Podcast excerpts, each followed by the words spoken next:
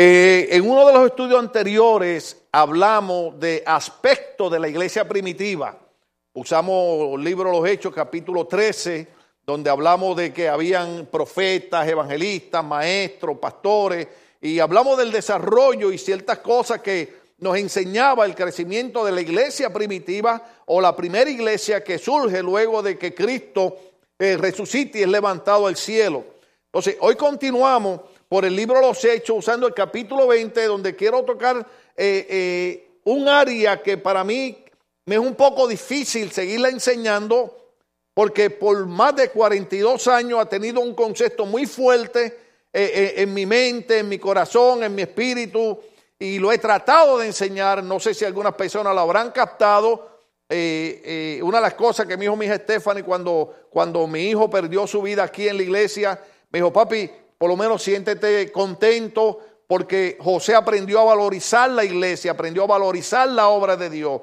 Y, me es un poco difícil porque yo enseño a mi hijo a, valorizar, a, ver la iglesia como algo importante y fue tanto el valor que él le dio que eh, usted sabe que mi hijo murió en esta iglesia, trabajando en esta iglesia y ayudando y apoyando a esta iglesia. Y ya pues ustedes pueden eh, tener una idea que no es fácil para mí eh, tocar este punto. sin embargo, quiero leer el verso 28 para que usted pueda entender por qué voy a hablar algunas otras cositas. El apóstol Pablo, luego de estar hablando a los hermanos, dice, por tanto, mirad por vosotros y por todo el rebaño en el que el Espíritu Santo os ha puesto por obispo para apacentar la iglesia del Señor, la cual él ganó por su propia sangre. Sea, uno de los énfasis del apóstol Pablo hacia los pastores de la iglesia era Ustedes tienen que apacentar, apacentarles, alimentar, enseñar la palabra. Eh, eh, ¿Se acuerda cuando Pablo le dijo a Timoteo, exhorta con toda exhortación, predica a tiempo y fuera de tiempo? Eh, algunos días predica un mensaje que sea bonito, otros días predica un mensaje que sea fuerte, reta a la iglesia servirle a Dios. Porque el concepto que tenía el apóstol Pablo era que la iglesia no era un grupo religioso más, que la iglesia no era un club religioso, sino que la iglesia era una entidad formada por Dios a través del Espíritu Santo, comprada por la sangre de Jesucristo. Acuérdese que la iglesia se forma después que Cristo muere en la cruz del Calvario, después que Cristo es sepultado, después que Cristo resucita, la iglesia se forma basada en el sacrificio de Cristo en la cruz del Calvario. Para los apóstoles, el valor de la iglesia era tan inmenso que inclusive el apóstol Pedro, cuando lo fueron a matar, le dijeron, como tú crees tanto en Cristo y predica que Él murió crucificado por nosotros, pues te vamos a crucificar igual que Él. Ustedes saben la historia. El apóstol Pedro dijo, solamente que me crucifiquen con la cabeza hacia abajo porque no soy digno de morir como el maestro. Sucesivamente, cada uno de los apóstoles murieron trágicamente. Eh, al apóstol Santiago lo echaron en, una olla de aceite hirviendo. ¿Usted se imagina lo que es eso? el concepto de la iglesia para los apóstoles era tan grande y tan serio que ellos estaban dispuestos a morir por la iglesia. Claro, si yo adelanto un poquito el mensaje, diría y repetiría que es un poquito difícil enseñar esto porque en estos días la gente ha perdido el amor por la obra de Dios, la gente ha perdido el deseo por la iglesia, la gente ha perdido, tal vez ha, errado el blanco de entender que el único camino de salvación es Cristo, que nosotros podemos disfrazar esto de religión, pero el Evangelio es religión, el Evangelio es el único camino de salvación. La realidad es, hermano, que un día, si Cristo no viene antes, cada uno de nosotros va a enfrentar la muerte. ¿Cuántos ustedes saben que si el Señor no viene antes, cada uno de nosotros va a enfrentar la muerte? Déjeme ver cuántos están seguros que un día esto nos vamos a morir. Oh, aleluya. Hay algunos que tienen más fe que yo y se van en el rato. Aleluya, gloria al Señor. Pero déjeme decirle algo. Yo sé que suena feo decirle esto porque en los días que vivimos suena como muy religioso. El cristianismo es sumamente importante, y lo voy a decir de una manera un poquito pesada, el cristianismo es para cuando nos morimos. Porque si cuando usted muere, usted no ha tenido a Cristo en su vida, hay un lugar que se llama eternidad. Y la pregunta es, ¿en qué lugar se va a pasar la eternidad? Yo sé que suena mejor hablar de prosperidad, ¿verdad que nos gusta el mensaje? Yo prendo la televisión cristiana y de, y, de 20 predicadores, 19, lo que están es hablando de prosperidad y prosperidad y prosperidad. Y gloria a Dios que prosperemos, claro que sí, porque si prosperamos podemos hacer más en la escuela bíblica de vacaciones. Pero ojo aquí, ¿de qué nos vale prosperar y no tener una relación con Dios y con Cristo? El maestro dijo, ¿de qué le vale al hombre ganar el mundo entero y al final perder su alma? Entonces es bien importante entender que el cristianismo es para cuando nos morimos, porque Cristo fue el que habló de dos lugares. Cristo habló del reino de los cielos y habló de un lugar de tormento. A mí no me gusta predicar del infierno, prefiero hablar del reino de los cielos. Pero si yo le digo a ustedes, si tenemos a Cristo cuando muramos, vamos al reino de los cielos, ¿qué va a pasar si morimos y no tenemos a Cristo? Ya usted habrá imaginado. El concepto de los primeros predicadores, el concepto de los apóstoles, el, concepto de estos primeros pastores, estos primeros obispos era que no había nada más valioso que la iglesia de Cristo. Por eso cuando Pablo exhorta, dice, apacienta el rebaño donde el Espíritu Santo los ha puesto como obispos, esa iglesia que él ganó con su propia sangre. Entonces, esa es la manera que nosotros tenemos que tratar de ver la iglesia. O sea, aquellos hombres, como el apóstol Pablo decía, no solamente estoy dispuesto a predicar el Evangelio, sino a vivir y morir por el Evangelio. Muy diferente al concepto de hoy en día, porque usted sabe que eh, en estos días prácticamente no se puede hablar eh, de cristianismo. Yo no sé cuánto ustedes vieron que yo puse en Facebook una demanda que un hombre está poniendo a dos eh, casas publicadoras de Biblia porque él tiene una idea eh, de su identificación de género o, una identificación sexual diferente a la que nosotros estamos acostumbrados. Y él dice que va a demandar estas casas que publican la Biblia porque la Biblia habla en contra de su preferencia sexual. Son los días que estamos viviendo, hermano. Pero usted sabe qué es lo que ha pasado, que a través de los años, si usted hace un análisis, la iglesia cristiana fue perdiendo el fervor y fue perdiendo la pasión y fue perdiendo el interés por la obra de Dios.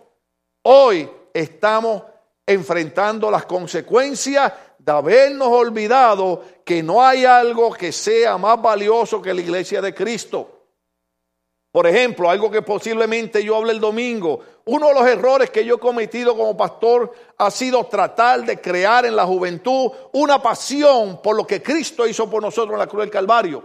Pero ¿qué es lo que pasa? La juventud que vive en Estados Unidos de América ha sido tan infestada su mente y su sentimiento y su corazón y su alma y su espíritu de tantas cosas carnales y, y humanas y perecederas que no tienen interés por las cosas de Dios.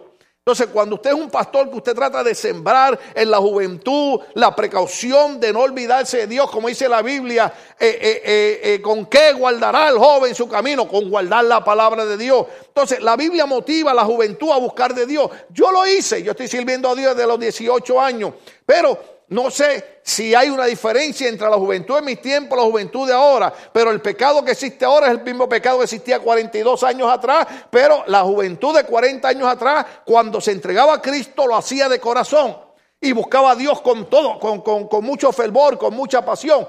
Nosotros en estos días no tenemos tanto interés en las cosas del Señor. Por ejemplo, la gente viene al culto, sí, se siente de ánimo o viene el culto si hay un profeta, si hay milagros. Déjame decirte algo, la Biblia dice que vendrían días donde la iglesia sería hasta perseguida. ¿Usted sabía eso? ¿Quiere que le dé una buena noticia? Ya estamos en esos días. Ya estamos en unos días tan terribles que si yo no tengo cuidado de cómo expreso en cuanto a la identificación sexual de algunas personas, el gobierno me amenaza con cerrarme la iglesia. ¿Usted sabía eso? Siglo XXI, año 2015. Eso está pasando ahora. Antes nosotros decíamos gloria a Dios, aleluya, y no había problema. Ahora decimos gloria a Dios, aleluya, hay que mirar hacia el lado porque alguien se puede ofender porque ellos no están de acuerdo con nuestra manera de servir a Dios. Entonces, ¿qué ocurre? El valor de la iglesia se ha ido desprestigiando, se ha ido perdiendo. Entiendo y acepto que han habido muchos líderes religiosos que han sido causantes de que la gente haya perdido interés en la obra de Dios por los escándalos que ellos han formado. Pero yo le tengo una noticia a usted. No importa qué predicador, no importa qué evangelista, no importa qué pastor, no importa qué profeta haga escándalo ni haga lo que haga, ninguno de ellos derramó su sangre por mí en la cruz del Calvario. Por lo tanto, ninguno de ellos debe ser excusa para yo no servirle a Dios hasta el día que yo muera. Estamos aquí todavía. E, e, esa, esa, es la mentalidad y eso es lo que por tantos años, por lo menos 25 años en esta iglesia, he tratado de crear esa conciencia en el pueblo. La iglesia le costó a Jesucristo su sangre. Debemos servir a Cristo con pasión, debemos servir a Cristo con amor. Es más, déjeme decirle algo, debemos dar nuestra vida por la iglesia. Pero imagínense, no sé si podré predicar, pero hay gente que por cualquier tontería se enoja y se va de la iglesia. Ese es el valor que le dan a lo que hizo Cristo en la cruz del Calvario. Imagínese, hermano, yo a veces cuando le decía algo a mi pastor, le decía, pastor, mire, eh, hay que tener cuidado con esto. ¿Sabe qué me decía mi pastor? Váyase a orar es lo que tiene que hacer. No, no, mi pastor no, no nada, nada de psicología, ni, ni nada de terapia, no, ni, ni, ni nada de, pues mira, vos perdoná si te ofendí. No, no le importaba. No te gusta, vete a orar. Y ay, Dios mío, ¿qué es esto? Pero ¿sabes qué? Esos eran hombres que tenían un compromiso con Dios y no con la gente. ¿Se acuerdan cuando el apóstol Pedro estaba predicando el libro de los Hechos, cuando, cuando se derrama la promesa del Espíritu Santo? Cuando vienen los líderes religiosos y le dicen que no predique más en el nombre de Jesucristo, el apóstol Pedro dijo, juzguen ahora a quién menester obedecer, a Dios o a los hombres. Usted sabe que hay muchos cristianos que son cristianos mientras están en la iglesia. Pero cuando están con los amigos, los compañeros de trabajo, ellos no quieren decir nada que ofenda a ellos. Pero si ellos pueden blasfemar el nombre de Cristo, si ellos pueden mal hablar mal de nosotros y nos quedamos callados. Estos hombres tenían un concepto tan grande de la iglesia que decían, nunca olviden que le costó la sangre a Jesucristo. Entonces, basado en ese concepto, la iglesia comienza de una manera bien interesante, porque en el libro de los Hechos, capítulo 2, la Biblia dice de esta manera, no sé si estarán ya por ahí. Gloria al nombre del Señor. Libro de los Hechos, capítulo 2, verso 1. La Biblia dice, esto, este es un punto muy interesante. Cuando llegó el día de Pentecostés, estaban todos qué? Unánimes, juntos. Entonces, la iglesia tenía un concepto de que si Cristo había muerto por la iglesia, algo que ellos debían hacer era trabajar juntos estar unánime, tener un mismo espíritu, buscar aquellas cosas que glorificaran a Dios, aquellas cosas que hicieran posible el avance del Evangelio y trabajar juntos. Por eso el verso 44 de ese mismo capítulo 2 dice de esta manera. ¿Está ahí conmigo? Dice, todos los que habían creído estaban qué? Juntos y tenían en común todas las cosas. Entonces, la iglesia primitiva sabiendo lo valiosa que era la obra de Dios, sabiendo lo valiosa que era la iglesia, inmediatamente ellos dicen, aquí hay un secreto, tenemos que trabajar juntos, tenemos que estar unánime. Por eso usted ve que ellos crean un sistema de comunidad. Un sistema de comunidad es que todos ellos comenzaron a ayudarse entre sí mismos.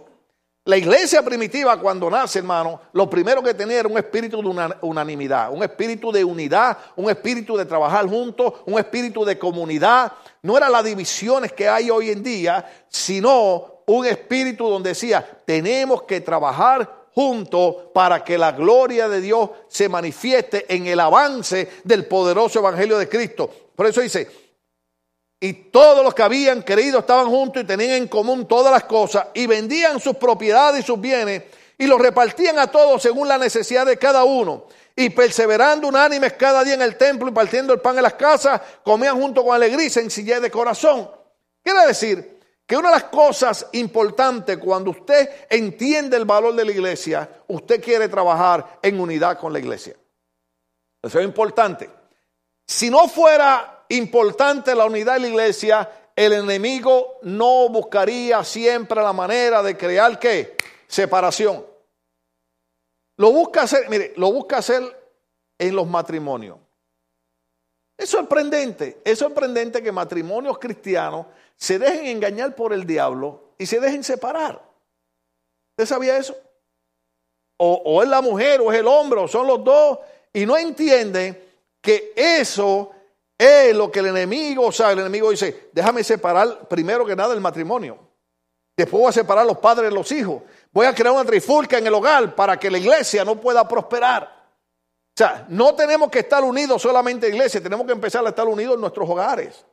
Estar unidos como pareja, eh, debo decir como esposo, como hombre y mujer. Amén. Ahora, hay que aclarar. Aleluya.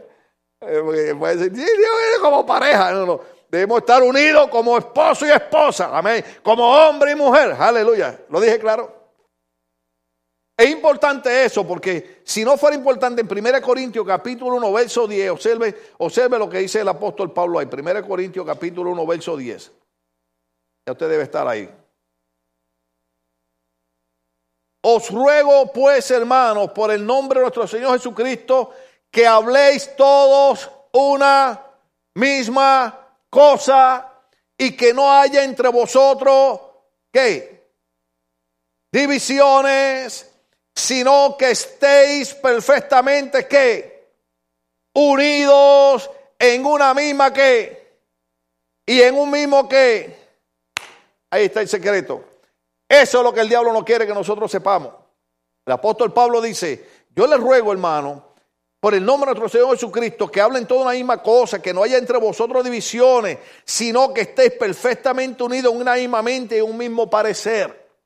Déjeme decirle algo, hermano. Ayer yo regresé de viaje con mi esposa y antes de llegar a la casa llegamos aquí a la iglesia. Cuando llegué aquí, estamos los hermanos trabajando. De hecho, ya lo había visto por Facebook. Usted sabe, usted sabe el muchacho aquel que fue donde sacerdote le dijo, padre, vengo a confesarme porque es pecado. Y el sacerdote le dijo, no, ya yo lo sé, lo vi en Facebook.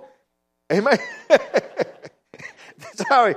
Eh, y yo pues pongo en Facebook, como yo no tengo que esconderme de nada, hermano, pues pongo en Facebook donde quiera que ando. Alabado sea el Señor. Lo único que no pongo lo que me estoy comiendo porque ya lo que como es hierba nada más. Ahora lo que me dan es lechuga, y zanahoria y espinaca, pero no me pongo como Popeye, bendito sea Cristo. Entonces, qué lindo es que usted vea, usted llegue a una iglesia y encuentra hombres, mujeres, jóvenes y hasta niños trabajando en los preparativos de la escuela bíblica de vacaciones.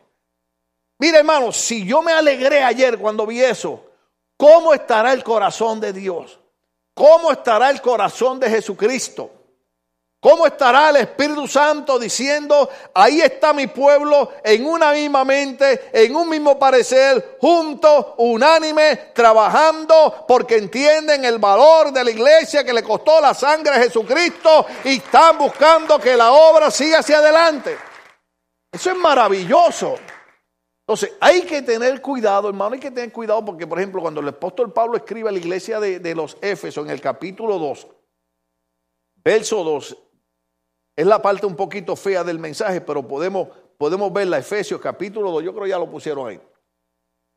Eh, el apóstol Pablo dice, hay que tener cuidado, porque cuando él está hablando de la salvación a través de Cristo, dice, en los cuales anduviste en otro tiempo, siguiendo la corriente de este mundo conforme al príncipe de la potestad del aire, el espíritu que ahora opera en los hijos de desobediencia. Entonces Pablo dice, Pablo dice, lamentablemente, tristemente, dentro de la obra de Dios hay gente que se les mete un espíritu de desobediencia. No lo digo yo, lo dice Pablo. Amén. Se lo leo otra vez porque ese es el verso con que vamos a terminar en los cuales anduviste en otro tiempo siguiendo la corriente de este mundo conforme al príncipe de la potestad del aire. ¿Usted puede más o menos tener una idea quién es el príncipe de la potestad del aire? ¿Quién es? ¿Quién? Dígalo sin miedo. El diablo. Amén. Entonces, el diablo busca meter en la mente de los creyentes un espíritu de desobediencia ¿Cuál es el espíritu de obediencia? Bueno, porque el Señor dice que trabajemos en unanimidad. El Señor dice que trabajemos juntos. El Señor dice que tengamos una misma mente. El Señor dice que tengamos un mismo parecer. Pero a alguien se le va a ocurrir que no hay que trabajar así. ¿Sabe lo que es eso? Un espíritu de desobediencia. La Biblia dice que en una ocasión vinieron de Cristo y le dijeron, tú echas fuera a los demonios por el poder de Belcebú, sea, de Satanás. Y Cristo contestó de esta manera y dijo, ninguna casa dividida contra sí mismo puede permanecer en pie. Ese secreto lo saben hasta la gente que no es cristiana. Usted ha oído la expresión que dice, en la unidad está la... En la unidad está la fuerza. Entonces, muchas veces nosotros en vez de estar preocupados por cuánto dinero tenemos, debemos estar preocupados porque estemos unidos. Porque una iglesia que trabaja en unanimidad, una iglesia que trabaja junta, Dios la va a prosperar. Porque la prosperidad viene no por cuánto yo digo que Dios me va a prosperar, sino por cuánto yo obedezco a Dios. Cuando nosotros obedecemos a Dios, que esa es la parte difícil. ¿Cuántos aceptan que esa parte es difícil? Obedecer a Dios no es fácil. ¿Por qué? Porque nosotros estamos en una carne que diariamente se quiere rebelar en contra de Dios. Por lo menos yo varias veces me he querido rebelar en contra de Dios. Señor, ya estuvo, ya está bien. Hoy yo estaba diciendo y no, Señor, sabe que ya, ya estuvo, ya estuvo. Pero claro, yo tengo, yo tengo razones, yo puedo detenerme. Pues llevo 42 años aquí, cuatro discos rotos, nueve meses una pelea con un cáncer, el dolor de la muerte de mi hijo, una migraña me dio ahí, me operaron el mes pasado, ahora el día 29 me tengo que hacer operar otra. Le digo, ¿sabe qué, señor? Ya está bien, vamos a poner otro ahí al frente que tenga más fuerza y más energía que yo. Pero nada, aquí estamos todavía. Aquí estamos creyendo que si seguimos trabajando juntos, tal vez no haya que orar mucho, ni haya que ayunar mucho. A esa parte le gustó. Aleluya. Pero si trabajamos juntos y trabajamos unánime, la Biblia dice que la iglesia primitiva, cuando trabajaba en unanimidad, el Señor bendecía y prosperaba la iglesia. De tal manera, la prosperidad era tanta, oígase bien, que la Biblia dice en el libro de los Hechos, y cada día el Espíritu Santo añadía a la iglesia los que habrían de ser salvos. No había que pelear mucho. Cuando, cuando, cuando una iglesia trabaja en unidad, cuando una iglesia trabaja en unanimidad, cuando una iglesia trabaja en un mismo parecer y en un mismo pensamiento, el Espíritu Santo dice, a esa iglesia voy a llevar la gente. ¿Por qué? Porque el mundo vive en división, el mundo vive en separación. La gente quiere llegar a un lugar donde haya armonía. ¿No es agradable usted llegar a un lugar donde haya armonía, hermano? Usted llega a un sitio, mire, yo le voy a decir usted la verdad. Termino con esto. Antes cerraba la Biblia, ahora voy a apagar la tableta. la voy a apagar. Yo estoy en una emisora de radio, en un programa cristiano, hermano. Voy a hacer un anuncio de los seminarios bíblicos que damos. Y un evangelista amigo mío muy bueno me lleva allí y, el hermano que está dirigiendo el programa, hermano, a, contesta llamada y alguien que llamó, no, porque yo no estoy de acuerdo, porque ustedes bautizan en el nombre del Padre y del Espíritu Santo, que el bautismo no es así, que, oye, hermano, y empezaron a discutir en vivo por la radio. Y yo estoy en la cabina, y cuando yo sentía aquel ambiente tan antagónico, yo le dije al evangelista que me llevó amigo mío, le dije, siervo, yo me voy. Y el otro hermano, cuando yo que yo le dije eso, eh, eh, por la radio me dice, no, pastor, no se vaya, que le voy a dar la parte ya mismo. Le dije, hermano, Dios te bendiga. Y me levanté y me fui. Y el evangelista me dijo, pero te Mejía, después que estábamos ahí, ¿qué tú hiciste? Le dije, no, hermano, ¿sabe qué? Yo no voy a anunciar un seminario bíblico en un lugar donde hay un espíritu de antagonismo, ahí lo que hay un espíritu de pelea, de guerra, de contienda, ahí no está la paz de Cristo. Pero usted sabe lo diferente cuando usted llega, cuando usted llega a un lugar y la gente está en armonía, la gente está en paz, la gente se lleva ahí. ¿Usted se quiere quedar ahí? Yo le voy a decir algo que va a sonar arrogante. El hermano Ronald Short, hombre que Dios lo usa poderosamente, estamos ver cómo lo traemos para acá. Una vez, cuando yo lo llevaba para el aeropuerto, me dijo, Tim, me gusta quedarme en tu casa.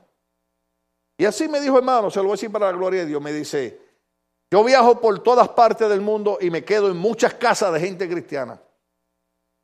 Pero voy a muchas casas donde veo que la gente está pretendiendo porque yo estoy hospedándome ahí. cuando vengo a tu casa siento la paz de Dios en tu hogar. Yo entre mis, aleluya. Usted sabe lo que es usted no tener que pretender ser cristiano, usted no tener que pretender tener la paz de Dios. Usted sabe lo que es que alguien vaya a su casa y diga, se siente la paz de Dios aquí. Hasta mi suegra sentía la paz de Dios en mi casa, alabado sea el Señor. Y yo le he dicho a ustedes que usted puede engañar a la suegra dos o tres días, pero tres o cuatro meses no puede. Y ella decía, me gusta quedarme en casa mía Cindy y en casa de mi Jotín, porque ahí no soy un no y un sí. ¿Por qué? Porque entendemos el secreto. Número uno, la iglesia le costó a Cristo su sangre. No hay algo que sea más valioso que la iglesia de Cristo. Número dos, si trabajamos en unanimidad, si trabajamos en un mismo parecer, si trabajamos en una misma mente, tendremos la bendición de Dios en nuestras vidas. ¿Cuánto aprendimos algo? Denle el aplauso, Señor. Estamos de pie, iglesia. Aleluya.